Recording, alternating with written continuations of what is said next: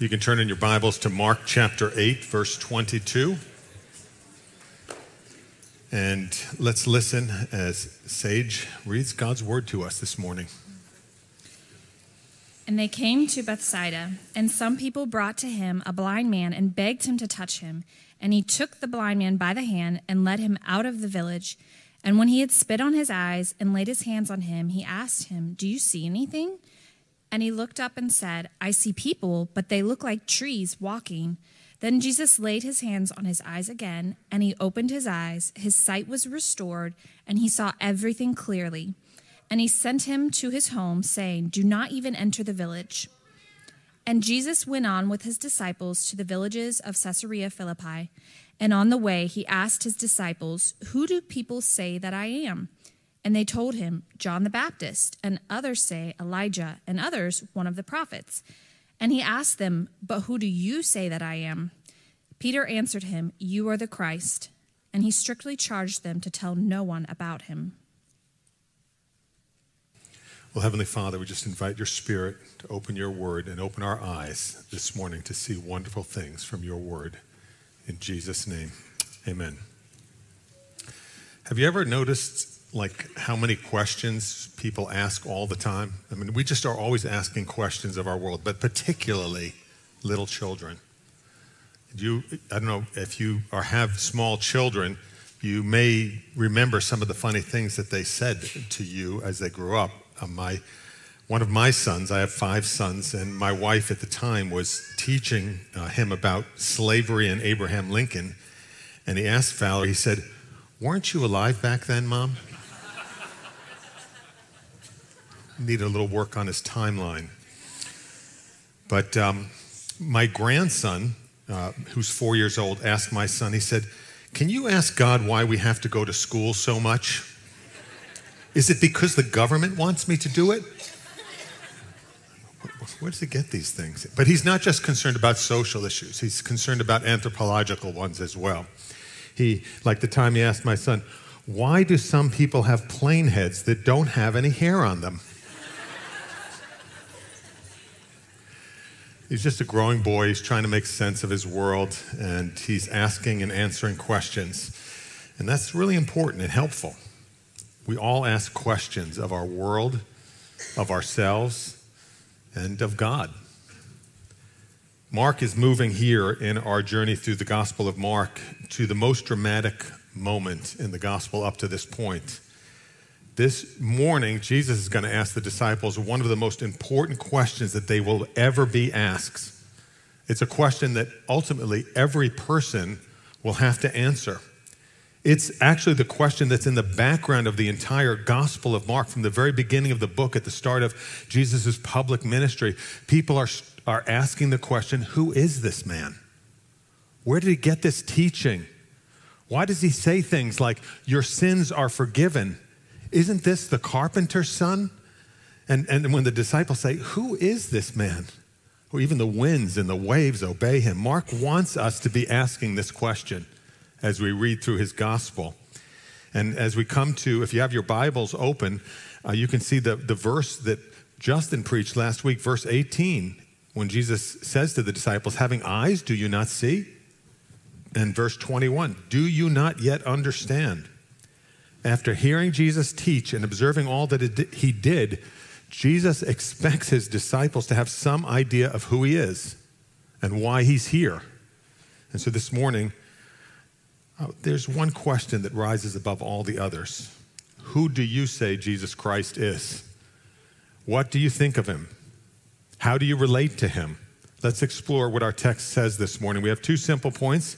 Jesus continues to reveal who he is and do you see Jesus for who he is? So we begin with Jesus continues to reveal he, who he is in verses 22 through 26. You see, here Jesus comes to the town of Bethsaida again on the northeastern shore of Galilee. Jesus had done lots of miracles here. He had, he had fed the 4,000. It's the hometown of Peter, Philip, and Andrew. It's familiar ground. They saw the healing of the deaf man, the casting out of demons, the raising of Jairus' daughter, the healing of the lame man, and yet, still, these disciples did not see.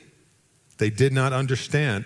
And if being a firsthand witness to all these things in these incredible events is not enough to make them see who Jesus is, then what hope is there for us in this world? What possibly can cure that kind of blindness?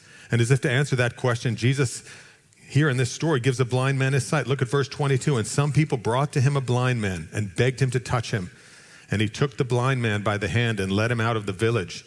And had, when he had spit on his eyes and laid his hands on him, he asked him, Do you see anything? And he looked up and said, I see people, but they look like trees walking. So he takes him by the hand and leads him away from the, the crowds. It, it just, it's helpful to just think about the tenderness and the gentleness of Jesus, taking him away from the crowds as he does this, similar to the treatment of the deaf man in the previous chapter. And he asks him, he spits in his eyes, he lays his hands on him, and he just had asked the disciples, Do you not see? And now he asks the man, Do you see anything? His response is he sees men, but they look like trees walking. He sees partially, but more than he's ever seen before. But he still doesn't see clearly. Then Jesus, in verse 25, laid his hands on his eyes again, and he opened his eyes. His sight was restored, and he saw everything clearly. And he sent him to his home, saying, Do not even enter the village. Jesus touches him. This time he sees everything clearly. You know, this is the only miracle in the Gospel of Mark that happens gradually. All the other ones are instantaneous. And um, it's, it's, it's a reminder that even when we think we see, we often only see part of the picture, particularly when it comes to knowing Jesus or coming to believe in Jesus. It's often a process. So here we come to the turning point in the gospel. Will the disciples finally be able to see who Jesus is? Will they understand who he is and why he is here? This story brings us to what one commentator calls the continental divide of Mark's narrative. And he writes this it's on your screen. Jesus, by the gradual healing of the blind man, the disciples who have eyes but fail to see and ears but fail to hear are going to see and hear. But for them, it will also be a process. Jesus is the one who opens blind eyes, heals deaf ears, heals the lame, and those who cannot speak. Do you remember when you have to jump over to Mark 11 to another gospel? John the Baptist was in prison and he sent his disciples to Jesus and said, Are you the one or should we wait for another?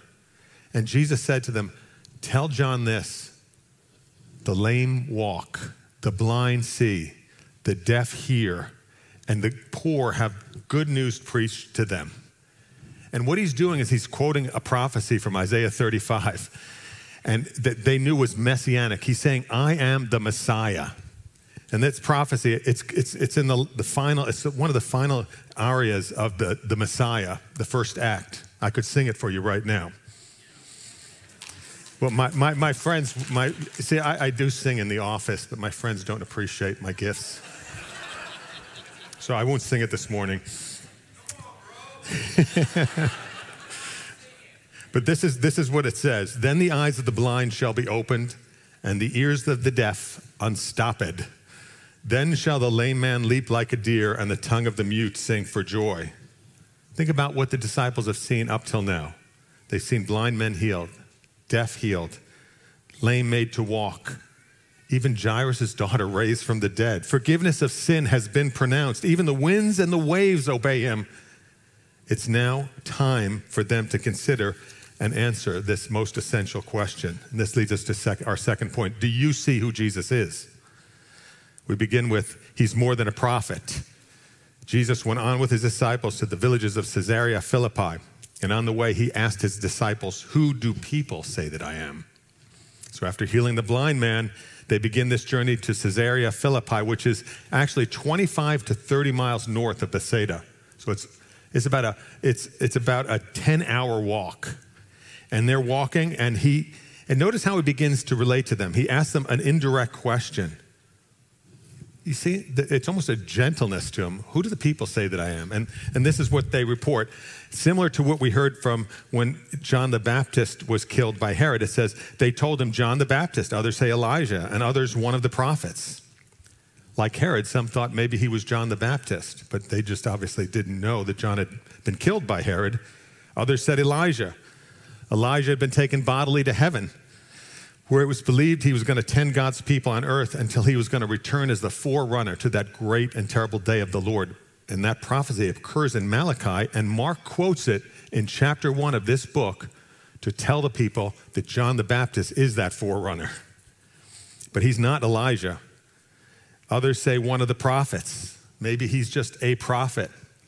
You know, um, these people are trying to make sense of who Jesus is. Everyone thought he's a remarkable. These are these are these are uh, nice things that they're saying about him. That he's really a great teacher. We hear things like this today. I, I have I have interacted with several Muslim people in the last year and gone through the Gospel of Mark with them, and every one of them would say he is one of the greatest prophets. He's amazing. They'll say, they'll put Jesus up on a very high pedestal. But Jesus isn't just a great religious figure. This falls far short. It's completely inadequate. To describe Jesus in this way is missing the mark. He's not just a compassionate messenger of God, he is. He's not just an amazing figure, he is. He's not just a prophet, he is a prophet. But they miss an essential truth, for they lack the absolutely necessary understanding for receiving Jesus Christ as the Savior of the world. So Jesus turns to his disciples and he says, This, who do you say I am?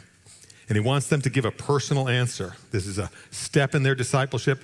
He's going to go right at them and say, Who do you say that I am? And what Peter says is a dramatic turning point in the book. It's, it's, it's hard to understand unless you understand. This is the first time since chapter 1, verse 1, that Jesus is called the Christ in the Gospel of Mark. You know, I, it, it, it's, just, it's, it's, that surprising when we hear he's the Christ, we're supposed to stop. It's like, uh, you know, when you when you see a movie and somebody says something and it changes everything in the movie. You know that I'm talking about? Some of you younger saints uh, probably don't remember the effect of a, a, movie that we saw back in late 1979 when a protagonist and antagonist were fighting at the end of the movie. They're fighting, fighting, fighting, and the bad guy is winning and he chops the hand off of the good guy. And he says, You need to join our side now. And the, guy, the, good guy says, I'll never join you. You killed my father. And then the bad guy says, No, Luke, I am your father. now, now, some of you young people are like, what's the big deal? Well, we did not know at that time that Anakin Skywalker was Darth Vader. And it just totally flipped our mind. Okay, I'm not comparing God the Father to Darth Vader, okay? I need to reel this one back in. But this is a dramatic moment. It's supposed to change our perspective. What about you, Jesus? What about you, Peter? He's speaking to the disciples, but he says, You are the Christ, game changer. You're the Christ, you're the Messiah, you're the promised one. Christ means anointed one, it's the same as the Hebrew word for Messiah. And it means that you're the one sent by God. There's an idea in the Old Testament that a, Davidic king was going to come. There's a lot of different ideas about what the Messiah would be like, but they believed he would restore the Davidic kinship. We see hints at who Jesus is up to this point, but this is the first time someone calls him the Christ, the Messiah.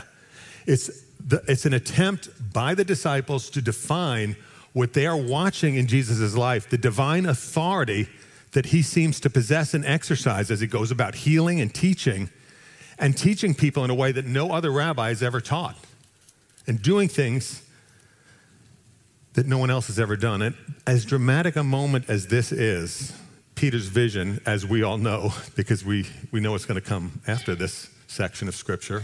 Mark will teach it in two weeks. But Peter's vision is only partial, isn't it? From this point on, he, he doesn't understand. Peter does not understand what Jesus' mission is. He understands, he says he's the Christ, and, and Peter, Jesus' response to Peter indicates that he gets his identity right. Look what he says in verse 10. He strictly charged them to tell no one about him. He doesn't say, You're wrong. But he says, Don't go about saying I'm the Christ, because I don't want lots of people coming thinking I'm going to be restoring Israel's kingship. He doesn't need more crowds. And then he begins to teach him about what the Messiah has come to do. He's not going to wield a sword. He's going to take up a towel and wash the disciples' feet. He's not going to conquer Israel's enemies as a military king. He's going to give his life as a ransom. But at this point in the story, Jesus is on a journey with his disciples to Jerusalem, and he's going to continue to teach them along the way about who he is and why he came and what he's come to do by dying on a cross. And this should startle us when we read this, as if we're reading the story as someone who doesn't know the ending, Jesus says, I've come to die. We should say, You came to die? You can't be a great teacher if you come to die. See? You have to understand why he came to really understand who he is. And that's why the question, Who do you say that I am, is so important. It goes back to what Jesus said in, John, in Mark chapter 1 the time is fulfilled, and the kingdom of God is at hand. Repent and believe the gospel. So we get to this dramatic point. And if you're here this morning and you are asking that question or answering that, seeking to answer that question, who do you say that I am? We have people in a variety of places so, what do we do with this text this morning? How do we apply it to our lives? What does God want us to do in response to what's happening here on these pages? Well, perhaps you're one who's here who's not sure who Jesus is. You might be listening to this question, and if somebody said, Who do you say Jesus is? You say, I'm not sure. if that's you, I want to just thank you for being here. I thank you for exploring who Jesus is and coming out and gathering with us. I'm sure you have many questions. And as you can see from our text this morning, questions are a normal part of a journey of discipleship, isn't it? Jesus has asked a lot of questions, he's asking questions. And Jesus is patient with all his disciples along the journey. Hopefully, what you see in the story in the healing of the blind man and Peter's confession is an encouragement for you to continue on your journey. We learn a little at a time. But let me ask you this question What have you learned about Jesus up till now? What do you think of his character and his works? How do you respond to his words and his compassion? What more do you need to see to begin to respond to his invitation? Quite simply, who do you say that he is? You know, this past week, we did our final session of the last session of Christianity Explored. And there was a person there who was from a Muslim background. And I asked her permission to share this story.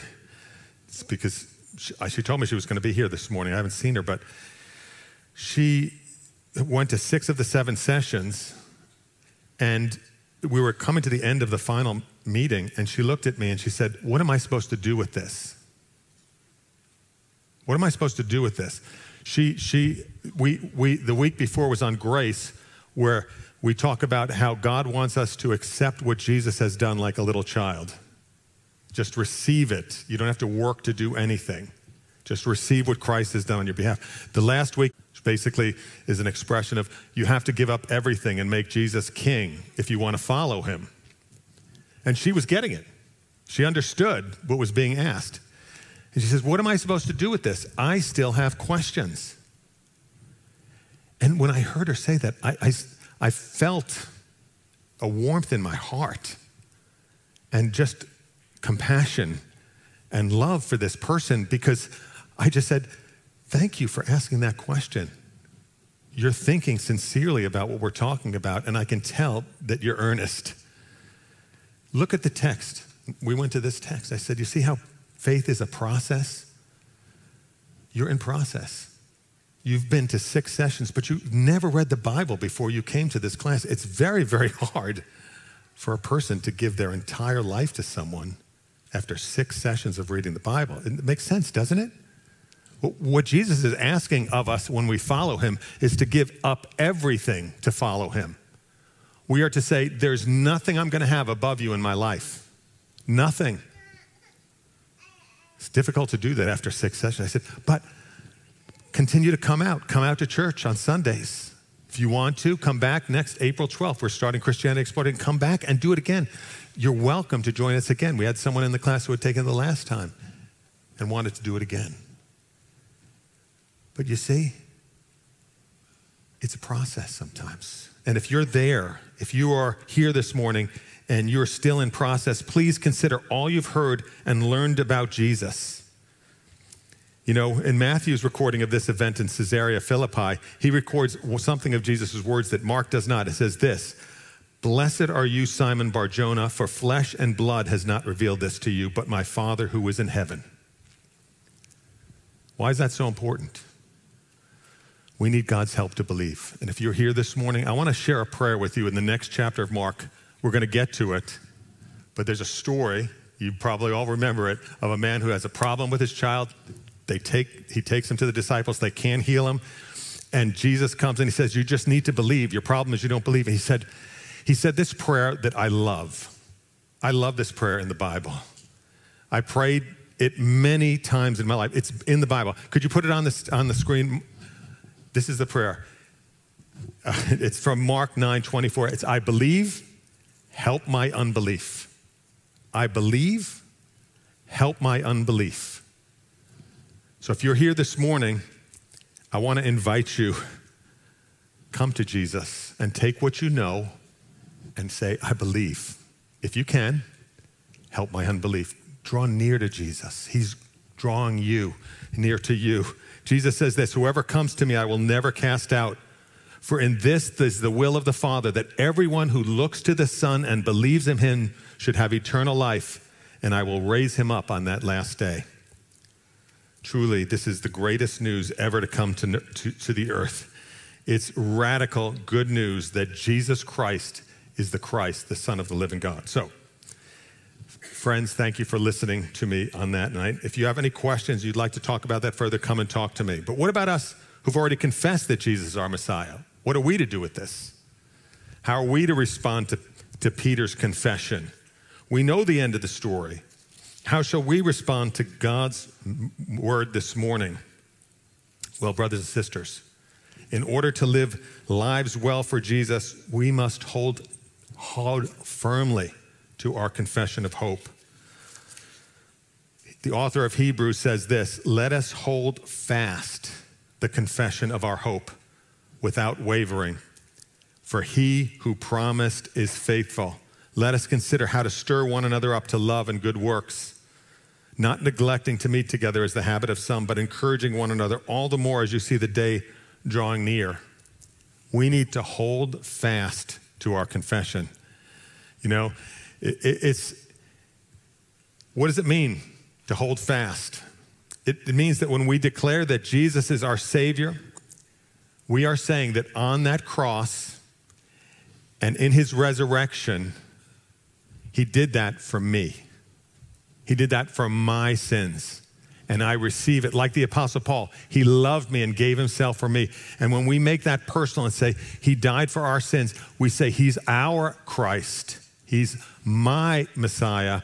He's my King. And now I am going to relate to him. He's given me his Holy Spirit. I have a relationship with him now. I can bring the issues in my life to him on a daily basis. I can talk to him. I can cast my cares on him. He can bear these burdens with me, and I can know his presence even when I'm in the midst of suffering. That's when we really need him, isn't it? When things are perplexing and because of this amazing grace, we're received into his family, and he's invited us to live our lives in a new way with a new power. This is what it means to hold fast to our confession. It's not enough to say, I confessed Jesus Christ as Lord five years ago, or 10 years ago, or 44 years ago, as it will be for me in April. It's a long time. But it's not enough. We've got to renew that confession daily. Is he your Messiah today? Who do you say he is today in your life, brothers and sisters? As you go out into the world and you rise up this morning, uh, this week, maybe you're a single adult, you're going into the work world, and you're facing just a world that says you're crazy. How are you living a life of sexual purity?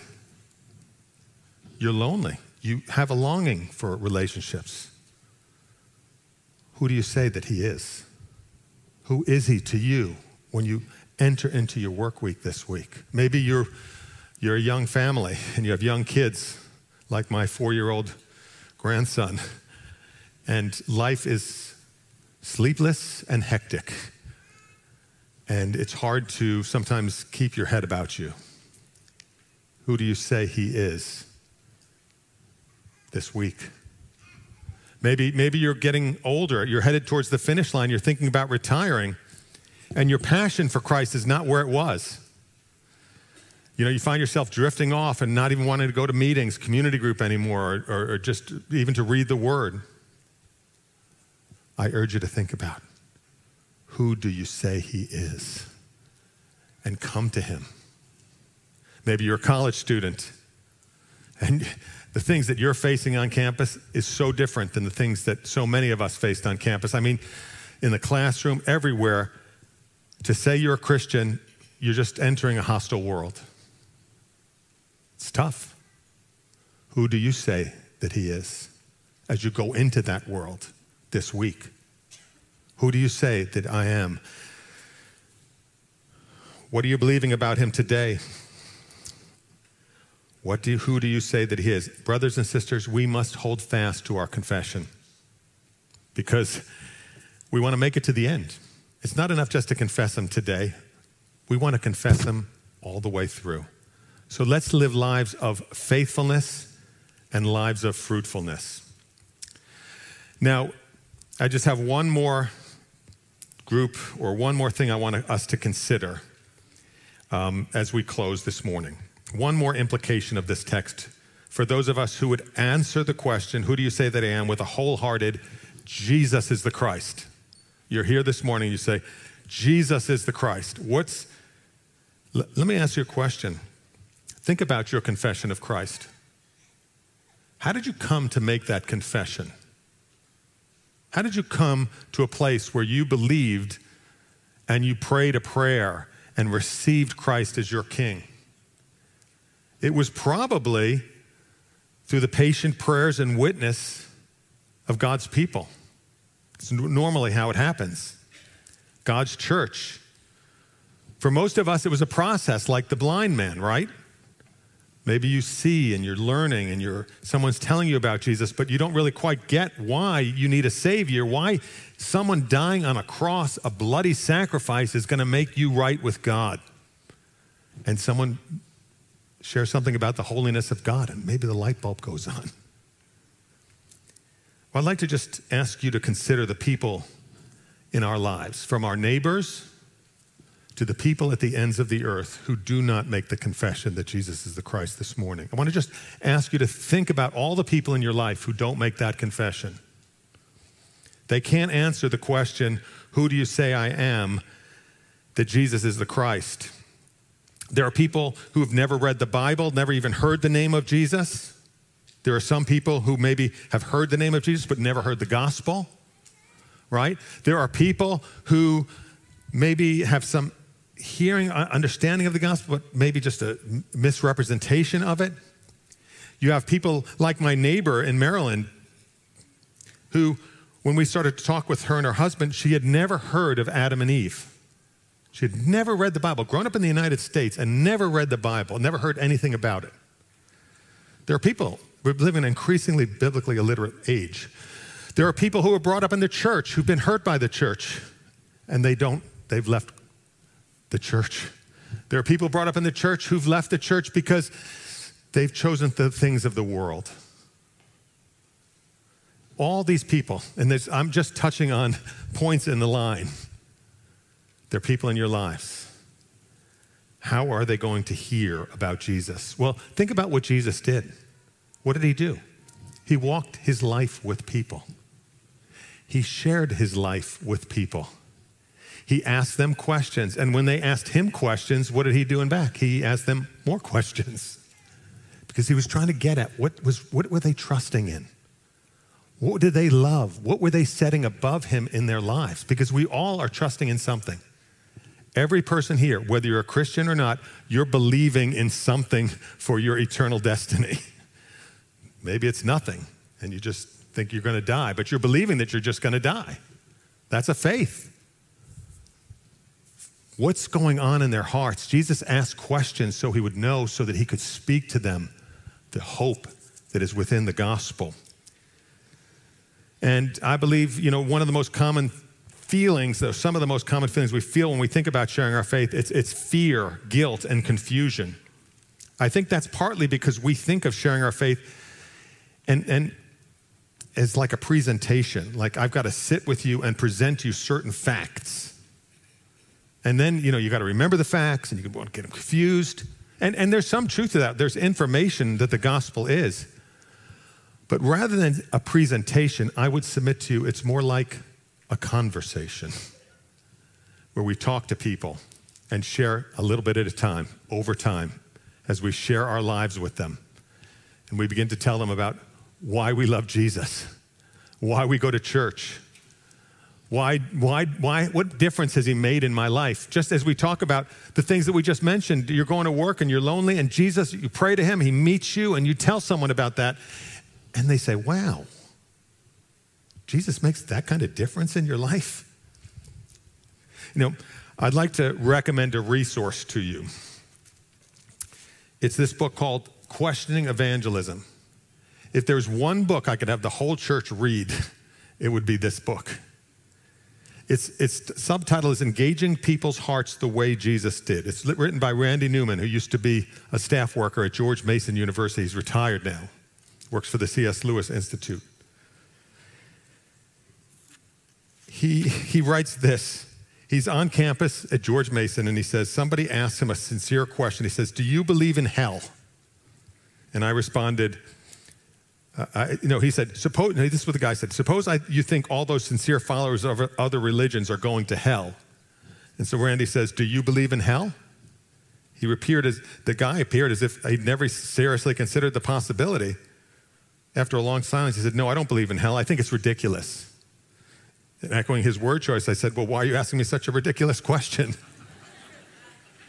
I wasn't trying to be a wise guy. I simply wanted to honestly examine the assumptions behind his own question. His face indicated that I had a good point and that he was considering the issues of judgment, eternal damnation, and God's righteousness for the first time in his life. The silence was broken by another questioner who chimed in, Well, I do believe in hell. And do you think that everyone who disagrees with you goes there? I asked, do you think anyone goes there? Is Hitler in hell? Hitler has turned out to be helpful, if unlikely, ally in these discussions. Of course, Hitler's in hell. Well, how do you think God decides who goes to heaven and who goes to hell? Does he grade on a curve? You see what he's doing? He's just asking questions and unpacking. Later on, he says, responding to a question with a question paves the way for a concept that the questioner might not otherwise consider. When I asked my dormitory interrogators if they believed in hell, I paved the way for the concept of divine judgment. Many issues that are central to our gospel message God's holiness, people's sinfulness, Christ's atoning work on the cross, and people's responsibility are alien today to many people. Questions bring these concepts into clearer focus and consideration and even acceptance. So I just encourage you, if you really are serious about wanting to be equipped to share your faith, this, uh, and even if you've read this already, I'd encourage you to take it out and read it again. Um, it's just a wonderful book. So, brothers and sisters, let's share our faith journey, walking alongside our family, our friends, and people we encounter along our life's journey. Let's ask questions, let's answer questions, let's continue the conversation along the way so that someday they might answer the question Who do you say that I am?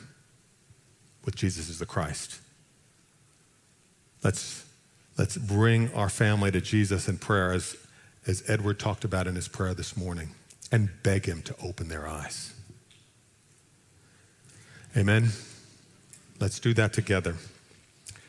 I just want to pray that for just a minute. Let me just pray that and then we'll go into the Lord's Supper. I just want to I just feel I need to pray that prayer. Lord, we pray right now. Lord, as we sit here, as we gather together in your name among your people, we pray, Lord, that you would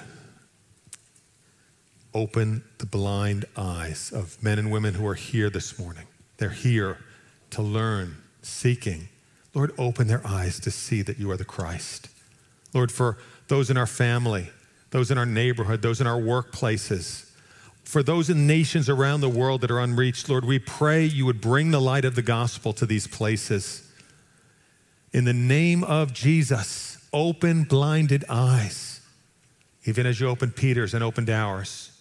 Open millions more, we ask, for the glory and the name of Jesus Christ to be exalted around the earth forever and ever.